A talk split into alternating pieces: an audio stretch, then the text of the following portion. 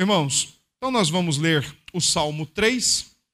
Desde a semana passada, nós. Semana passada não, perdão, semana retrasada. O presbítero Sandro iniciou estas mensagens ou exposições em Salmos. Na ocasião, ele utilizou o Salmo 145 e hoje nós vamos para o Salmo 3. Semana passada fizemos uso do Salmo 1, o justo e o ímpio e a relação deles com a palavra de Deus.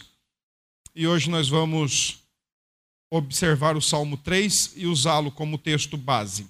Todos já conseguiram encontrar o texto? Muito bem, então vamos, antes de fazer a leitura, eu quero dizer que nós vamos é, orar antes da exposição da Escritura, orar por Juraci. Juraci é irmã da esposa do diácono Eliezer. Alguma notícia até agora? Algum... Não houve nenhuma atualização de notícia. Mas a gente, assim que estava iniciando o culto, o diácono Eliezer me colocou a par da situação dela, uma situação bem é, envolvendo a saúde, uma situação bem difícil. E nós vamos orar por ela, que está no hospital lá em Maringá. Nós vamos orar por ela. Há pouco, pouco mais não, há quase um ano atrás, mais ou menos isso, né? Quase um ano. Ah, é. Há poucos meses atrás, provavelmente daí uns uh, dois, seis, oito meses atrás, ela perdeu o marido, o marido faleceu, e agora ela se encontra numa situação bem, bem difícil, bem delicada com a sua saúde. Nós vamos orar por ela assim que terminarmos de ler o texto. Salmo 3. Vamos ler? Senhor, deixa a Bíblia aberta, tá bem? Senhor, como tem crescido o número dos meus adversários. São numerosos os que se levantam contra mim. São muitos os que dizem de mim: não há em Deus salvação para ele. Porém, tu, Senhor, és o meu escudo, és a minha glória e o que exaltas a minha cabeça. Com a minha voz clamo ao Senhor, e ele do seu santo monte me responde. Deito-me e pego no sono. Acordo, porque o Senhor me sustenta. Não tenho medo de milhares do povo que tomam posição contra mim, de todos os lados. Levanta-te, Senhor. Salva-me, Deus meu, pois feres nos queixos a todos os meus inimigos e aos ímpios quebras os dentes. Do Senhor é a salvação e sobre o teu povo a tua bênção. Amém. Vamos orar? Senhor, nós oramos por Juraci. Pedimos que o Senhor vá ao encontro dela, o Senhor se compadeça dela, tenha misericórdia e faça a tua vontade. A nossa oração é para que o Senhor a recupere, a restaure. Mas nós confiamos que o que o Senhor tem é muito melhor. Faça a tua vontade na vida dela. Nós oramos por nós que aqui estamos, pedimos que traga luz ao nosso entendimento, ao entendimento e coração de todos nesta noite, a fim de que todos consigamos entender a tua palavra. É no nome de Jesus, teu filho bendito, que nós oramos e agradecemos. Amém. Meus irmãos, uma grande diferença que a vida cristã, e quando eu digo vida cristã, então eu estou pensando em Jesus Cristo, que a vida cristã nos oferece é a oportunidade de nós vivermos com os pés em duas eras ao mesmo tempo. Não era assim no Antigo Testamento. Judeu não tinha uma perspectiva de uma nova era já iniciada, de um novo tempo já iniciado. Ele tinha a percepção de que uma era precisa terminar para depois começar outra era nós crentes, por causa de Cristo, o Rei do reino que já veio, que já chegou e que está estabelecendo continuamente, progressivamente o seu reino, expandindo e confirmando o seu reino, que ele seja totalmente concretizado, nos dá o privilégio de vivermos com os pés em duas eras, em dois mundos. Nós vivemos com um pé nesta era, mas nós também vivemos com um outro pé na era já por vir, porque ela já foi inaugurada. Teologicamente falando, isso chama-se a tensão do já e do ainda não. Nós já vivemos o reino, mas ainda não na sua plenitude. Bom, qual a implicação prática disso? A implicação prática disso, irmãos, é que nós nunca vamos ter um período após o outro. Nós nunca vamos conseguir experimentar, por exemplo, um período de paz e depois um período de conflito, ou de, de guerrilha, ou de provação ou adversidade. Mas nós vamos ter que nos acostumar a viver com os dois momentos continuamente. É paz na adversidade, é alegria na tristeza, é lamentando pelas coisas ruins, mas ao mesmo tempo aspirando aquilo que é por vir. Porque nós cristãos, nós igreja, somos um povo com os pés em duas eras, em dois mundos diferentes. Este mundo caído e o mundo por vir. Então, meus queridos, nós precisamos, em Cristo, aprender a viver a vida cristã como que se fosse episódios um após o outro, mas é rir na adversidade, é se alegrar na tribulação, é confiar em meio à desesperança. É assim que a vida da igreja deve ser. O coração da igreja deve ser assim. É o que nós vamos ver agora no Salmo 3. Salmo 3, apesar de ser o terceiro no nosso saltério, ele é o primeiro de muitas coisas. É o primeiro atribuído a Davi, é o primeiro que aparece com um contexto histórico específico. E se você olhar aí na sua Bíblia, está escrito assim, acima do verso 1, Salmo de Davi, quando fugia de Absalão, seu filho. Esse é o contexto. Embora algumas versões bíblicas traduzam essa expressão, essa primeira frase, essa ocasião, Salmo de Davi, quando fugia de Absalão, seu filho, algumas Bíblias, como por exemplo a NVI e a Bíblia de Jerusalém, traduzem como sendo o primeiro versículo. Por, por entender que eles já fazem parte do, do salmo em si. Aí não foi acrescentado, não. Isso aí fazia parte mesmo do salmo originalmente falando. O salmo 3 é aquilo que nós estamos querendo defender nesta noite. É um misto de lamento e esperança. Lamento por um contexto, esperança de um porvir melhor, esperança de uma ocasião melhor. É um salmo pessoal do rei Davi, a quem é atribuída a sua autoria, e de fato é ele mesmo é o primeiro salmo do rei de Israel que aparece na nossa Bíblia, ou no Saltério. Segundo dois autores alemães do passado, é um salmo para ser cantado na manhã. É um salmo para uma pessoa angustiada, mas ao mesmo tempo esperançosa. Deve ser cantado pela manhã, porque a noite passou.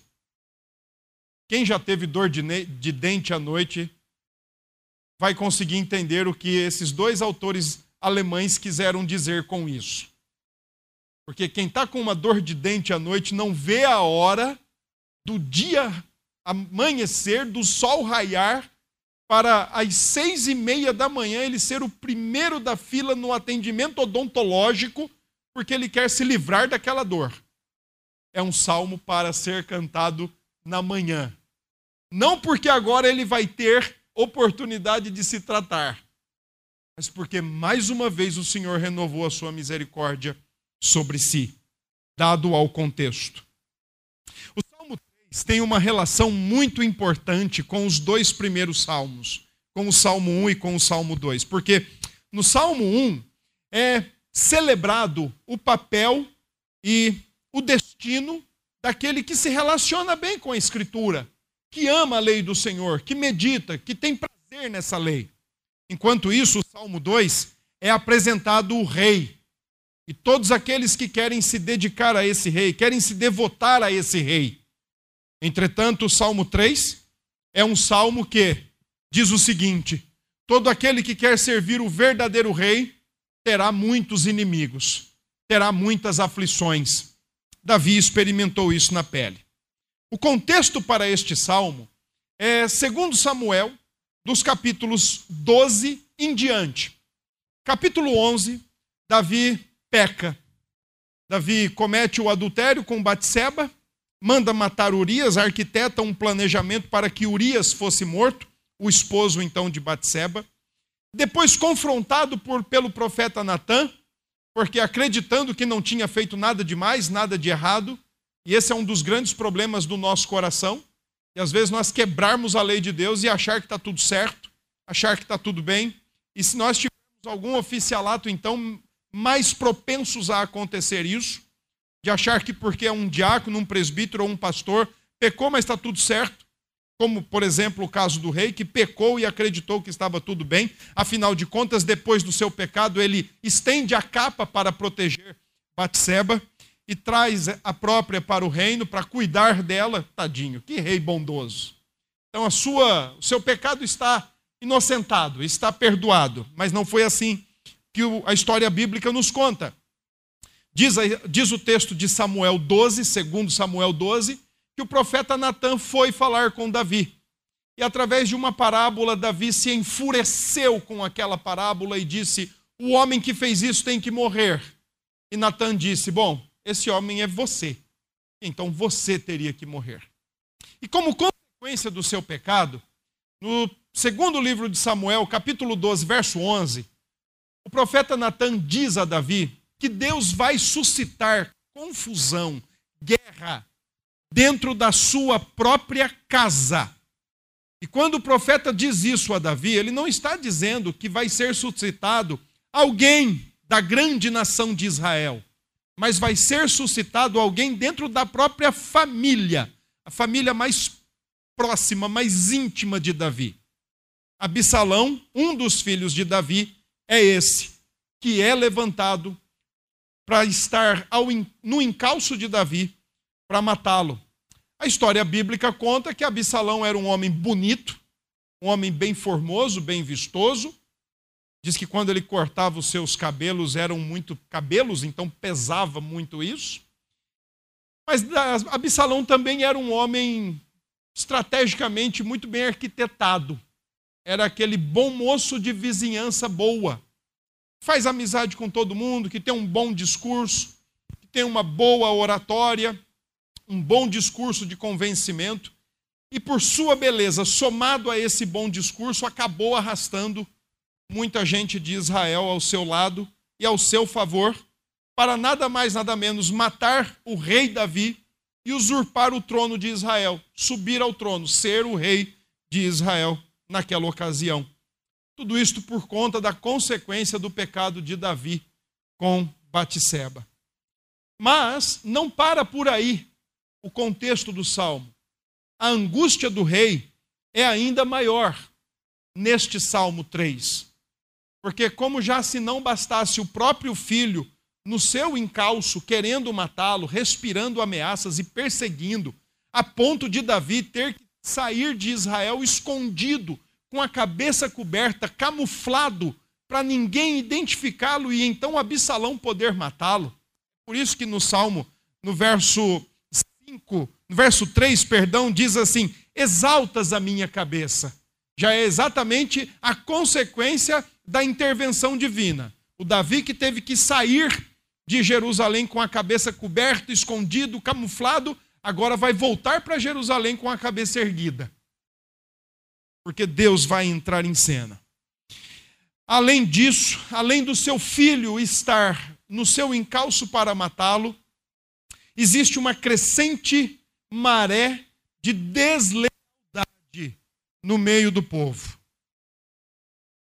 em 2 Samuel 15, 13, alguém anônimo chega para Davi e diz: Davi, todo o povo de Israel segue decididamente a Absalão.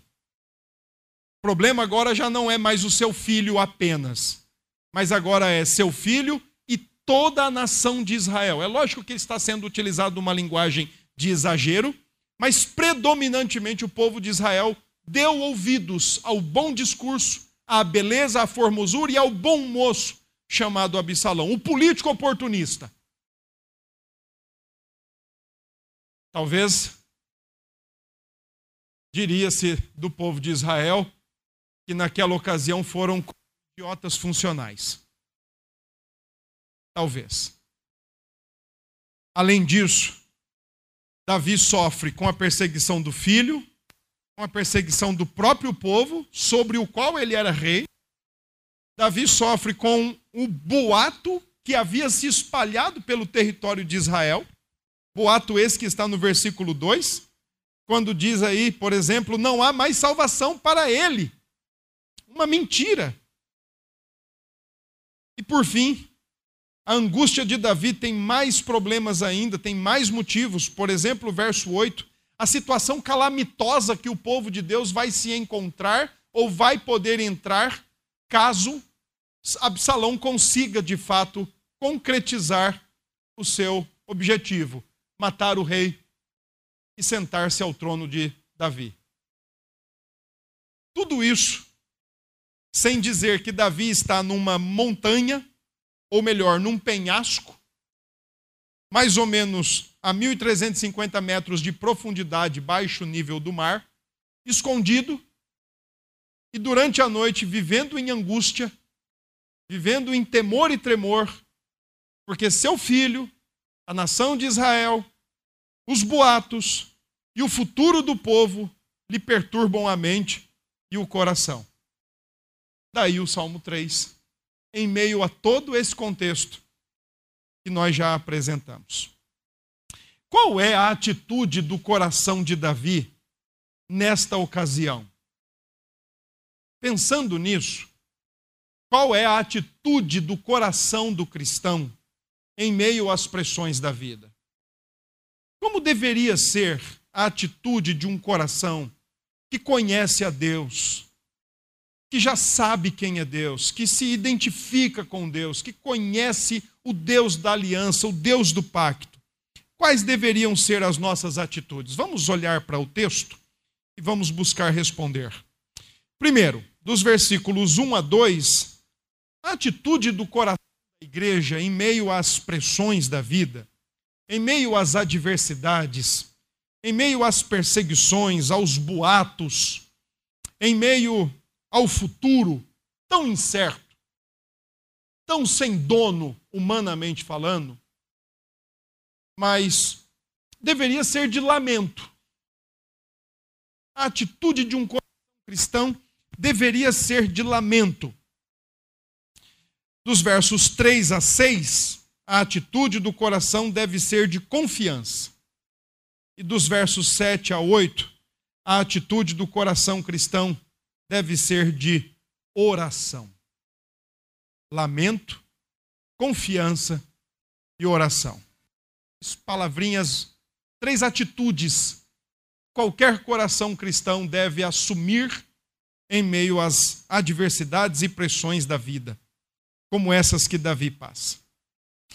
Os versículos 1 e 2, quando Davi lamenta diante de Deus, é um lamento individual, o salmo é um lamento individual do rei. Quando ele lamenta, ele lamenta primeiramente pelo contexto, ele lamenta pelos inimigos e ele lamenta pelos boatos. É interessante que neste salmo, a Bíblia de Jerusalém, ela traduz três vezes a mesma expressão. São numerosos os meus adversários, são numerosos os que se levantam contra mim, e são numerosos os que falam de mim. Há algumas versões bíblicas que traduzem o verso 2, são muitos os que dizem para mim. Não, não é verdade, essa tradução escapou um pouquinho do sentido. Porque Davi está em fuga, então por ele estar em fuga, estão dizendo acerca dele, estão dizendo por trás dele estão dizendo com certa intenção de desdém, de maneira pejorativa, de maneira maldosa, estão dizendo assim: nem Deus salva ele mais. Versos 1 e 2, o Davi, o rei Davi, lamenta porque o seu filho está no seu encalço, os seus inimigos, o filho e o povo querem matá-lo, por isso ele diz: o número dos meus adversários tem crescido, os que se levantam contra mim são numerosos. E lá no versículo 6 ele diz: Não tenho medo de milhares do.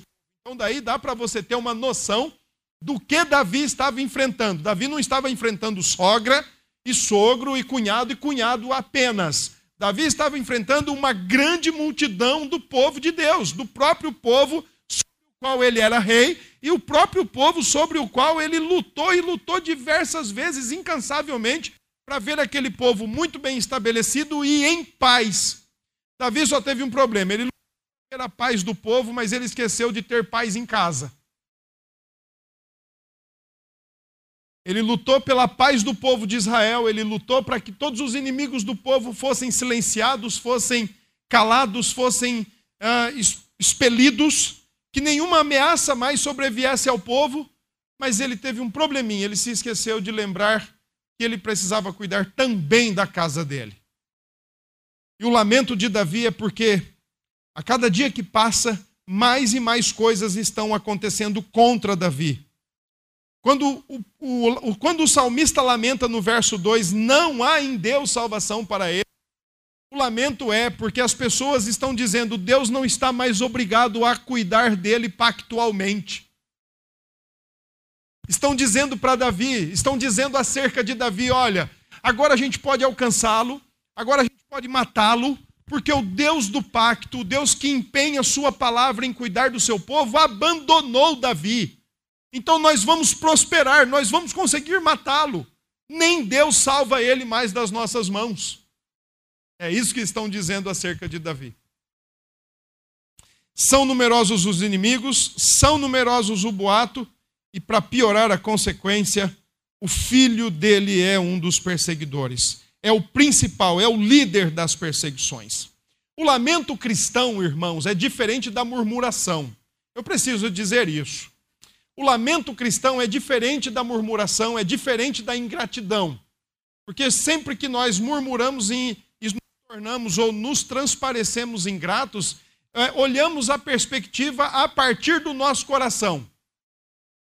Nosso coração caído, nosso coração egoísta, do nosso coração de difícil agrado. Mas quando nós olhamos a ocasião, segundo os olhos das Escrituras, segundo os olhos de Deus, nós conseguimos lamentar verdadeiramente. Não é à toa que Jesus Cristo ensinou isso no Sermão do Monte. Bem-aventurados os que choram. Jesus não estava dando vantagens a nenhum introvertido.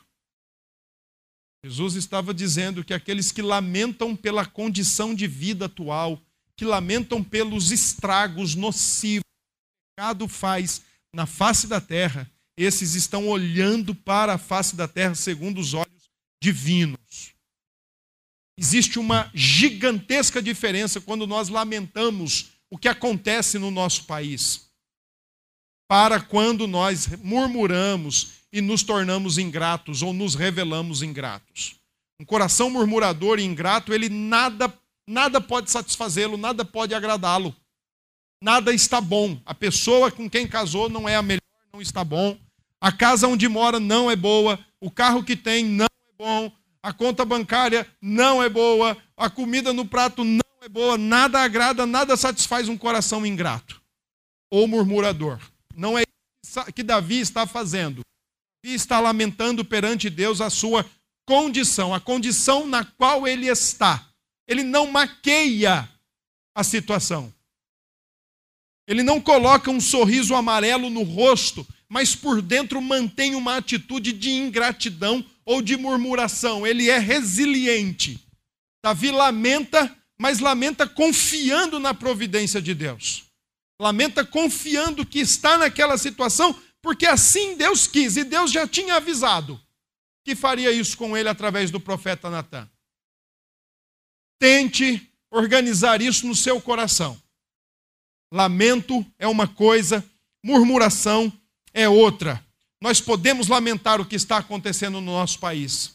Nós podemos lamentar o que se passa no nosso estado, nós podemos lamentar o que se passa perto de nós, nós podemos e devemos lamentar o que se passa conosco.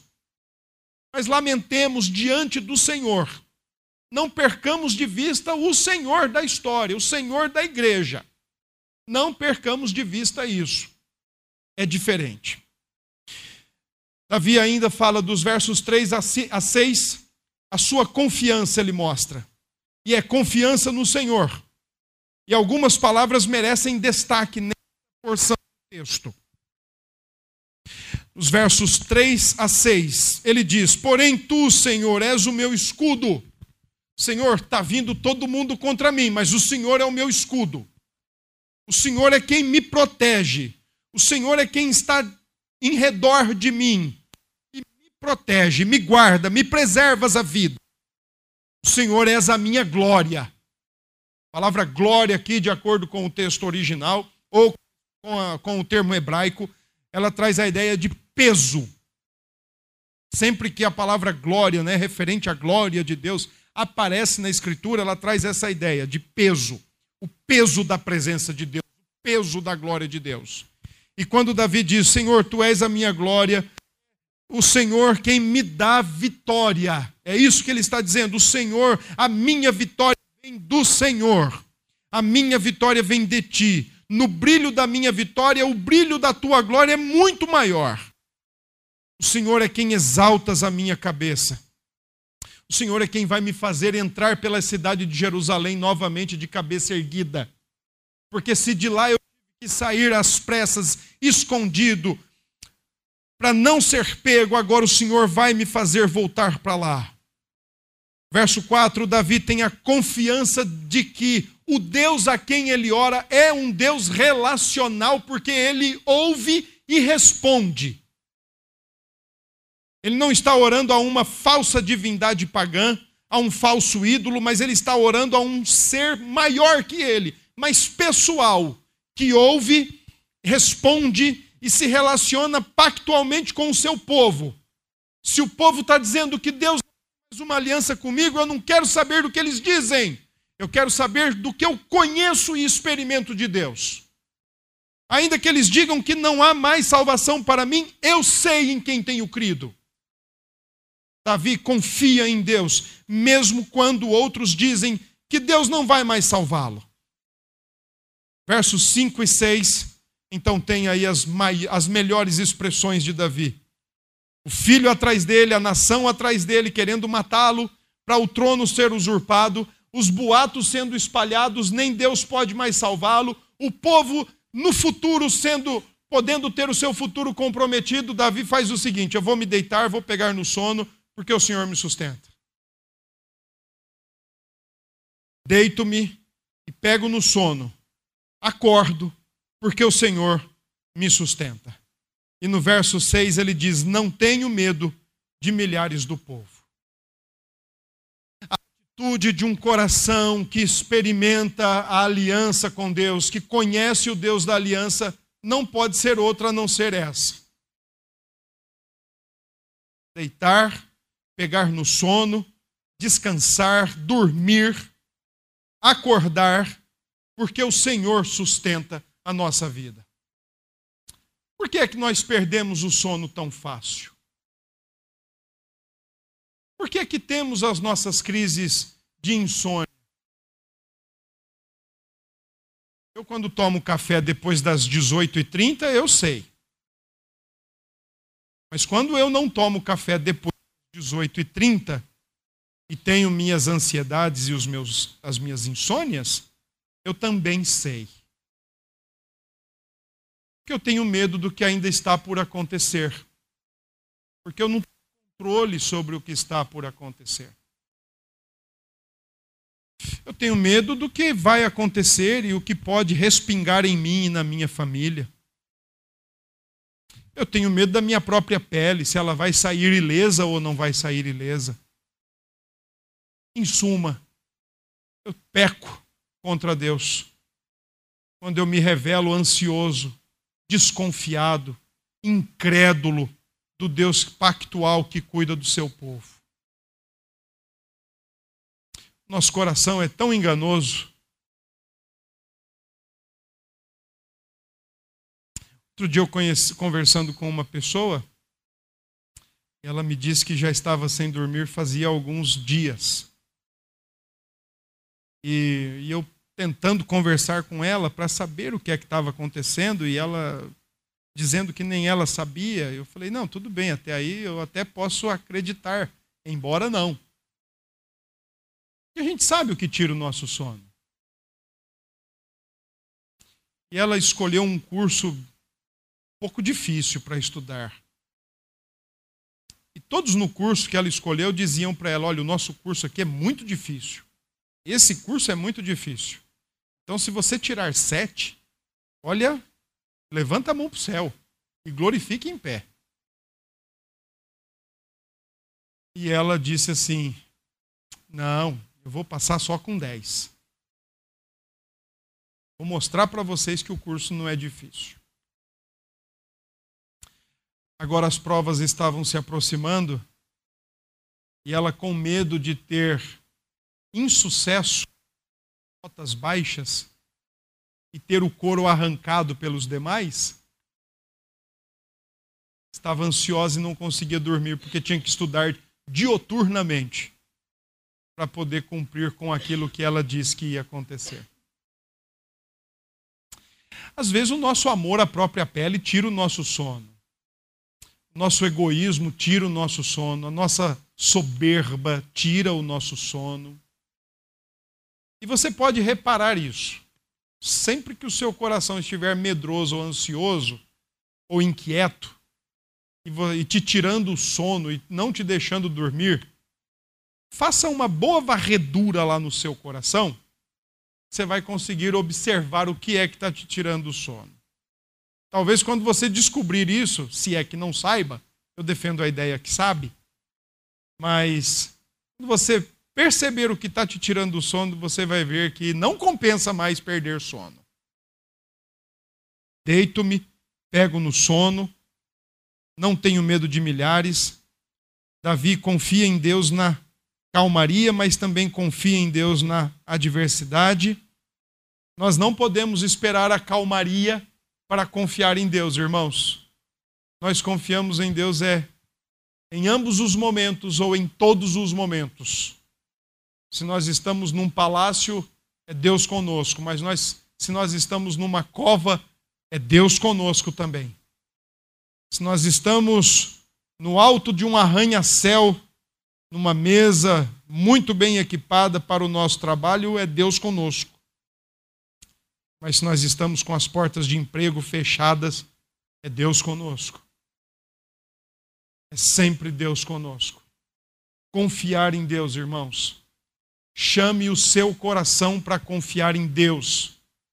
Se João Calvino fosse o pastor dessa igreja e ele estivesse pregando aqui nesse momento, ele diria assim para vocês: Meus irmãos, tirem os olhos das situações, quaisquer que sejam, e olhem para o alto.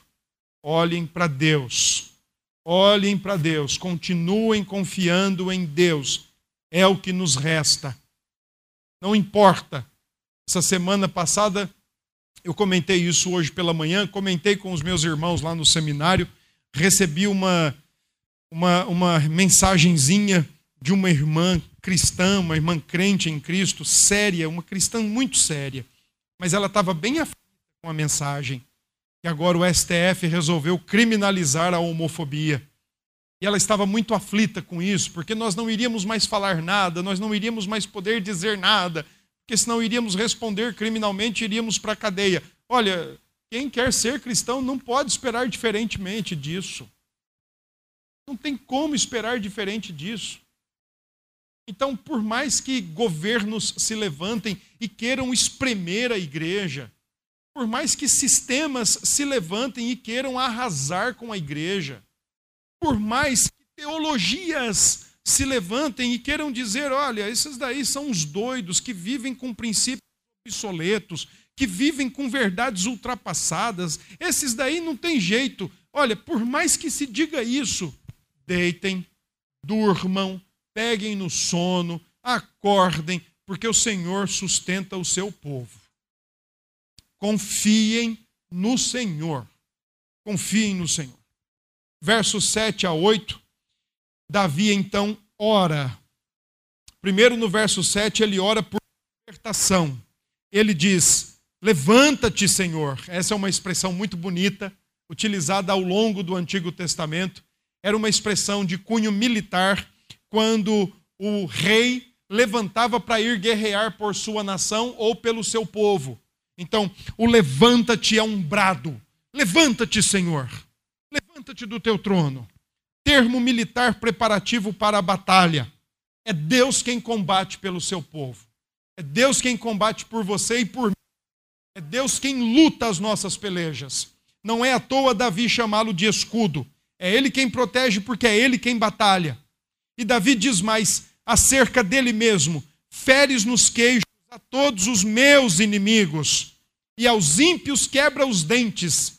Essa é uma expressão interessante, porque toda fera, todo animal indomável, quando você quer domá-lo, a primeira coisa que você deve fazer é, é tirar alguns dos seus dentes. Vai lá e tira alguns dos seus dentes, porque é a sua arma. É aquilo que ele usa para atacar. É aquilo que ele usa para revidar. Quando ele está acuado, é o que ele vai usar para se defender. Então, nessa expressão, Davi está dizendo: derrube todos eles, enfraqueça, derrote todos eles por mim. Dê logo um no queixo, e quem já assistiu a algum tipo de luta, seja o boxe ou seja o MMA, sabe o que um murro no queixo faz. Bota para dormir.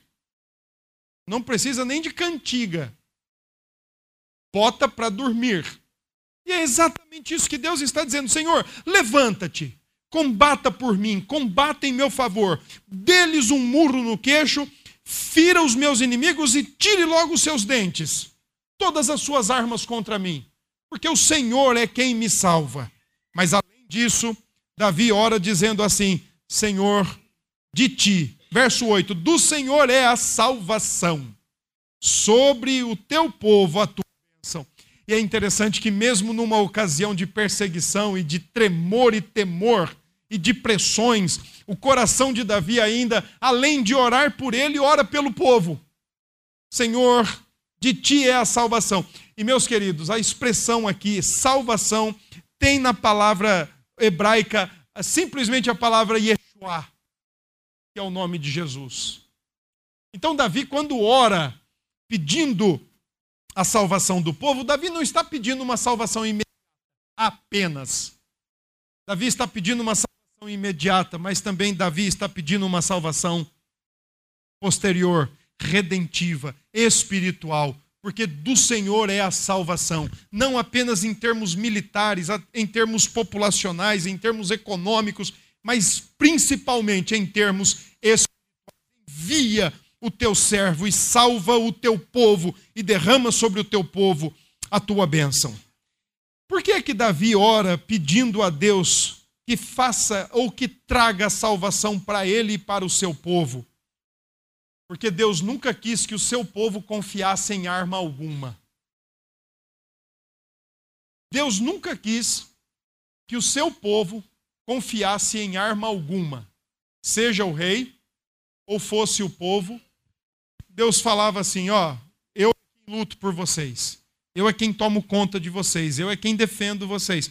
Tanto é que, se você ler a Escritura em Deuteronômio capítulo 17, lá existe a legislação de Deus para o rei de Israel. E uma das coisas que, que, que Deus diz ao rei de Israel, e Davi tinha conhecimento disso, uma das coisas que Deus diz ao rei de Israel é que ele não podia ter muitos cavalos ele não podia ter muito ouro, ele não podia ter muita mulher, e lá são dados os motivos, e ele não podia ter muito cavalo. Cavalo na época era sinônimo de, de força e poderio militar. Então, quando Deus diz assim para o rei, através de Moisés, lá em Deuteronômio: olha, quando vocês tiverem um rei, que ele não tenha muitos cavalos e muitos carros, é para não confiar nos cavalos e nos carros. É por isso que noutro salmo do livro dos Salmos existe uma passagem que diz assim: uns confiam em carros, outros em cavalos, mas nós confiamos no Senhor nosso Deus. Por quê? Por que, é que o Senhor nunca quis que o seu povo confiasse em carros, em cavalos ou em armas, porque armas podem ser ídolos. Armas podem ser ídolos. E no que é que você confia? Quais são as suas armas em meio às situações da vida? Está aperreado, confia o quê? Está doente, confia em quê? No plano de saúde?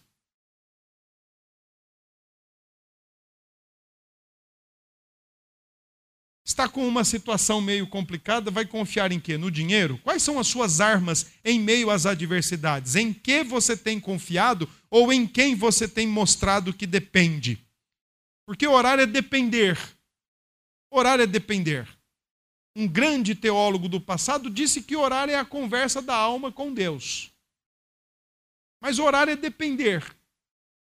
E eu não gosto muito daquela atitude piegas que alguns têm por exemplo, quando dizem assim: ah, hoje nós não vamos pedir nada, nós só vamos agradecer, porque a gente nunca agradece. Ora, se você nunca agradece, o problema é seu. Porque você está errado nisso. Agora, ter uma atitude piegas dessa, do tipo, ah, hoje nós só vamos orar agradecendo e não vamos pedir nada. Gente, nosso Deus, o Deus da aliança, se deleita em nós quando nós pedimos. Nós agradamos a Deus quando dependemos nele. Nós deleitamos o coração de Deus quando somos pedintes o tempo todo por Ele. Ele não se cansa de ouvir as petições do seu povo. Ele não se cansa de ouvir e, e ele não, não se entristece com o deleite, não se deixa de, dele, de não deixa de se deleitar quando o seu povo pede. Triste coisa é quando nós deixamos de confiar em Deus para confiar em qualquer coisa passageira desta vida. Isto sim é desagradável diante de Deus. Mas quando nós abrimos nossa boca e pedimos, o Senhor se alegra nisso. Porque é o povo do pacto dependendo do Deus da aliança. Nós fomos feitos para depender em Deus. Então, não tenhamos ídolos. Não façamos daquilo que a modernidade e o nosso tempo nos oferecem com tanta facilidade ou com tanta agilidade ou com tanta tecnologia, gente, não coloquem o coração nisso.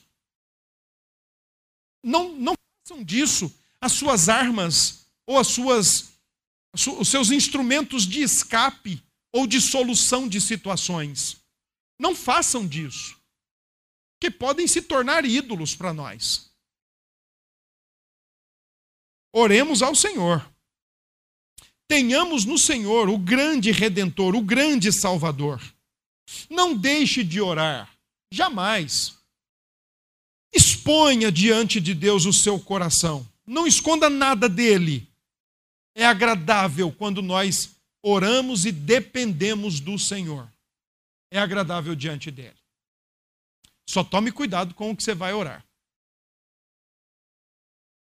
Porque para algumas orações, eu tenho certeza e Deus responde assim: você só pode estar tá brincando. Peça ao seu Deus. Ore ao seu Deus. Ele ouve, ele responde e ele salva. Ele já enviou o Salvador. Como esse salmo ajuda os crentes?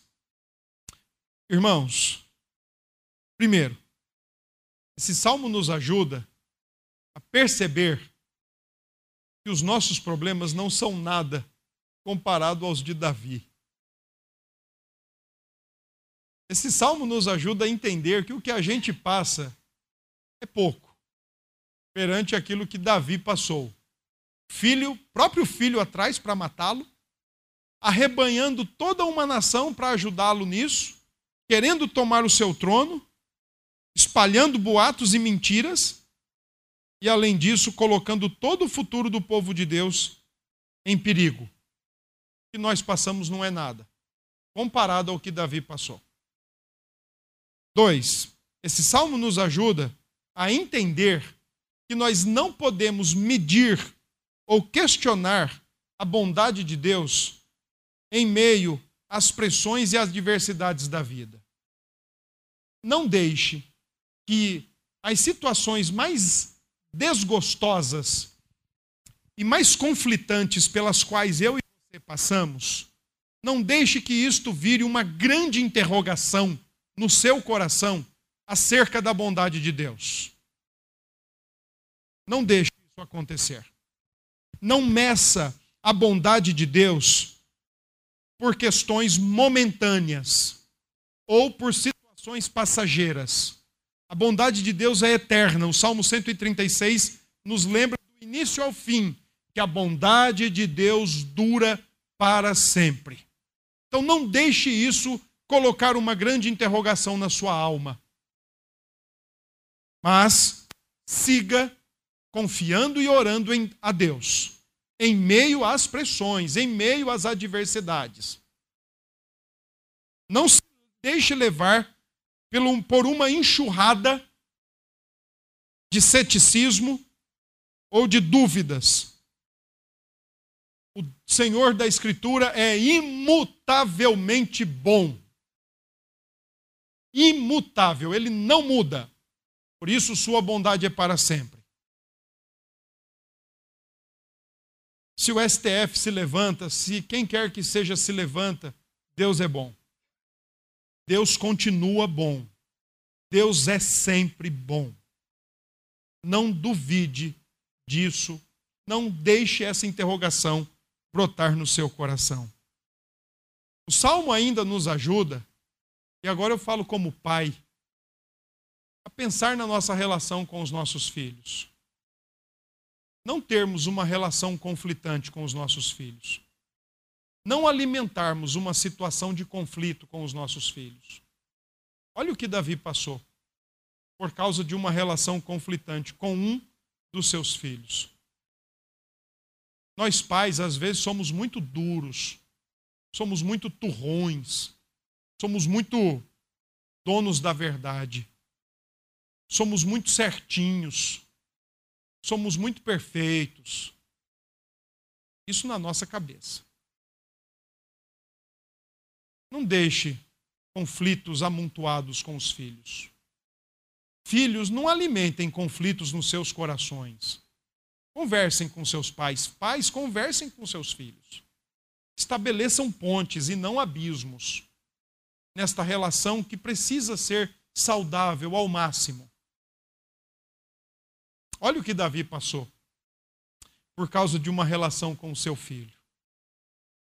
Não queiramos isso. Use o salmo noturnamente. Este é um salmo para ser cantado de manhã, por Davi. Mas para nós crentes comuns, segundo um comentarista dos salmos, ele diz: qualquer crente comum pode usar esse salmo à noite. E se ao longo do dia você escapou, à noite você vai escapar. Deus vai continuar guardando a sua vida, vai continuar te ensinando e vai continuar abençoando a sua vida eu quero concluir mostrando uma boa relação deste salmo com o nosso Senhor Jesus.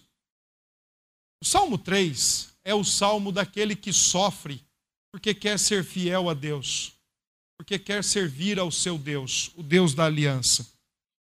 E nós vemos que o Senhor Jesus sofreu exatamente por obedecer Deus da aliança. Ele é o descendente de Davi. E assim como Davi teve seu filho e todo o povo de Israel reunido e partindo em ataques ferozes contra ele, em inimizade contra ele, irmãos, Cristo também teve de experimentar a fúria inimiga de Judas, dos sumos sacerdotes Anás e Caifás, Pilatos, Herodes, a sua própria família.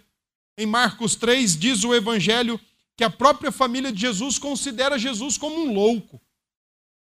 E do próprio povo de Deus em geral, os judeus, quando perguntados o que deviam faz... que devia fazer com Cristo, os judeus disseram: crucifica-o.